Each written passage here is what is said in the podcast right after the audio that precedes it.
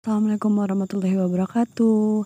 Hai semuanya. Perkenalkan, saya Raila Rasati, mahasiswi dari Universitas Negeri Padang, BP 2018, jurusan Ilmu Ekonomi, prodi Ekonomi Pembangunan yang sekarang tengah mengikuti program Permata Sakti. Nah, kebetulan saya mengambil kampus itu di Universitas Negeri Surabaya di mana kampusnya yang dosennya ramah-ramah banget apalagi dosen pengampu mata kuliah saya di ekonomi digital yaitu Pak Henry. Terima kasih Pak Henry atas keramah tamahannya dan ilmunya yang selalu bermanfaat bagi saya. Nah jujur ini adalah podcast pertama saya selama saya hidup saya baru mengenal podcast ya dari mata kuliah ini. Ini menjadikan satu experience bagi saya yaitu membuat podcast dalam rangka adanya ujian tengah semester. Wah, ini emang bagus banget ya. Mengajak mahasiswa itu hmm, ke pengalaman barunya. Mana ada kan UTS bikin podcast ya kayak sesuatu yang baru aja gitu. Nah, Uh, jadi pada kali ini Ray bakal sedikit cerita tentang uh, bisnis digital agensi. Um, karena ini berkaitan dengan uh, mata kuliah Ray sih. Nah, tapi Ray maunya itu kita lebih ke cerita-cerita aja. Oke, kita langsung aja ya ke ceritanya. Nah, um, dari clue soalnya sih, Raya harus menganalisis nih apa sih bisnis yang trending pada saat ini. Nah, setelah cari-cari ya, bisnis yang trending di tahun 2020 ini atau di bulan ini itu kayak bisnis digital agency gitu loh teman-teman. Kayak merupakan sebuah bisnis yang menawarkan jasa untuk iklan atau promosi uh, dengan cara dia tuh memaksa, memanfaatkan media sosial seperti YouTube, Facebook, Instagram dan lain sebagainya. Banyak tuh kan kayak bisnis yang emang memanfaatkan yang uh, media sosial seperti yang Ray sebut tadi banyak banget malah. Apalagi setelah corona yang apa-apa semuanya serba work from home. Jadi orang sangat mengandalkan media sosial untuk komunikasi. Nah biasanya jasa ini sangat diperlukan oleh perusahaan yang bergerak dalam digital untuk mempromosikan produknya lebih luas lagi um, pihak digital agensi akan melakukan sebuah tahapan pemasaran dengan melakukan yang pertama itu melakukan analisa terhadap masalah yang dihadapi kliennya. Biasanya itu masalahnya tersebut berasal dari pembuatan produksi, penjualan juga sama pengembangan produk tersebut. Terus tahap analisa ini adalah tahap yang sangat penting karena untuk bisa melangkah ke tahap selanjutnya. Hmm, setelah tahapan analisa selesai, langkah berikutnya adalah menentukan strategi media yang akan digunakan dalam media promosi. Bila klien setuju, maka bisa langsung didistribusikan kepada tim IT atau desain grafis atau media sosial untuk ditindaklanjuti membuat konten atau membuat packing yang sesuai dengan kebutuhan dan keinginan klien.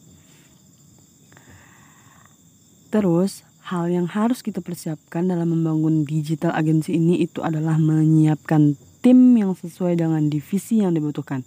Biasanya itu yang diperlukan adalah marketing komunikasi, keuangan, desain grafis, IT dan copywriter. Tidak harus memiliki kantor sih, atau bisa pula menjadikan salah satu rumah tim sebagai base camp untuk bekerja. Nah, promosi yang dilakukan bisa dengan media sosial atau bisa menawarkan langsung kepada jaringan yang Anda miliki atau yang teman-teman miliki. Nah, bisnis tersebut uh, kita lihat ya di bulan ini, lebih tepatnya di tahun ini, emang sangat-sangat jadi kayak trending topik gitu, kayak corona tuh memang memberikan dampak banget sama bisnis yang kayak gini Mengingat ya sekarang ini udah banyak juga perusahaan yang beralih pada digital untuk pemasarannya. Nah karena itu diperkirakan untuk tahun ini, tahun selanjutnya akan semakin meningkat nih dan menjadi prospek yang menjadikan untuk menjanjikan untuk kita yang bergerak dalam bisnis ini. Nah, tapi hari ini uh, Ray mau cerita langsung ke salah satu digital agensi yang kiranya dia itu adalah digital agensi yang uh, mumpuni lah dengan perusahaan sejenis dia gitu bisnis sejenis dia. Gini hadirnya perusahaan di dunia maya bukan lagi sebuah pilihan melainkan kebutuhan dasar.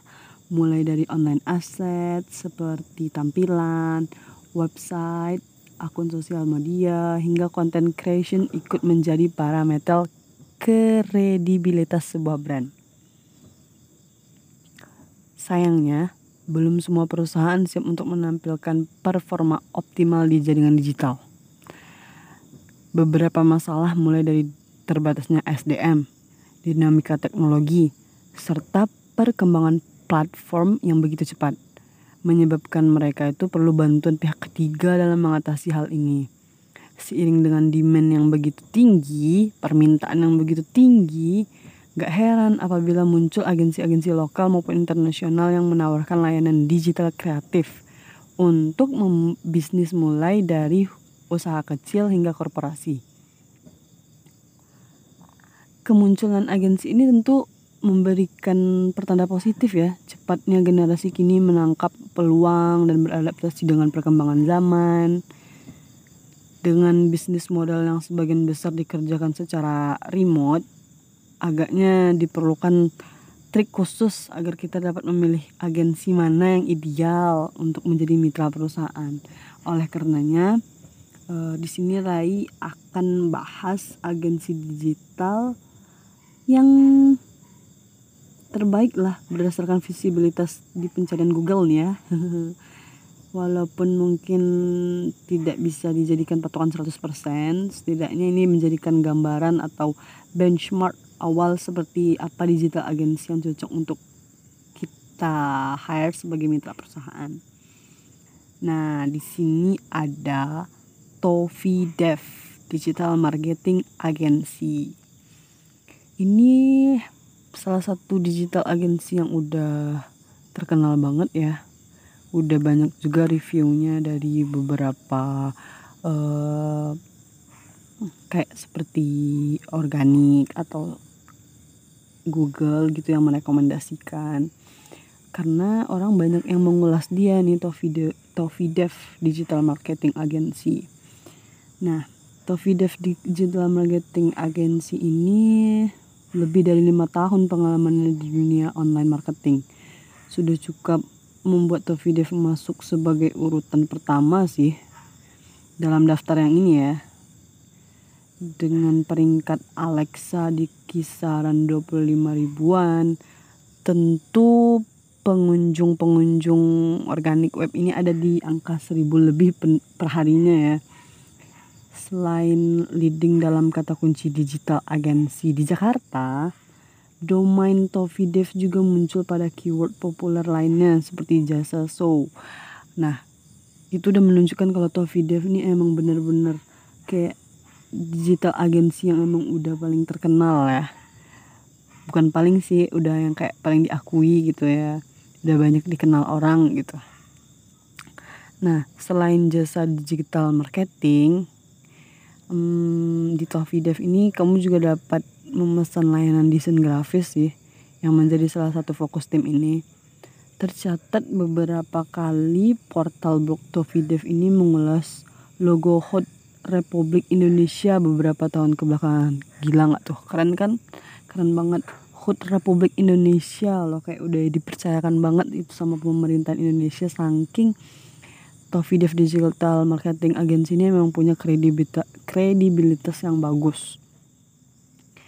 Hmm, websitenya namanya itu Tofidev T O F F I E E D E F com. Itu nama websitenya Ray ulangin. T O F F E E D E V titik C O M tofidev.com kalau teman-teman mau ngeliat sih mau sekedar tahu bisa tuh kunjungi halaman websitenya.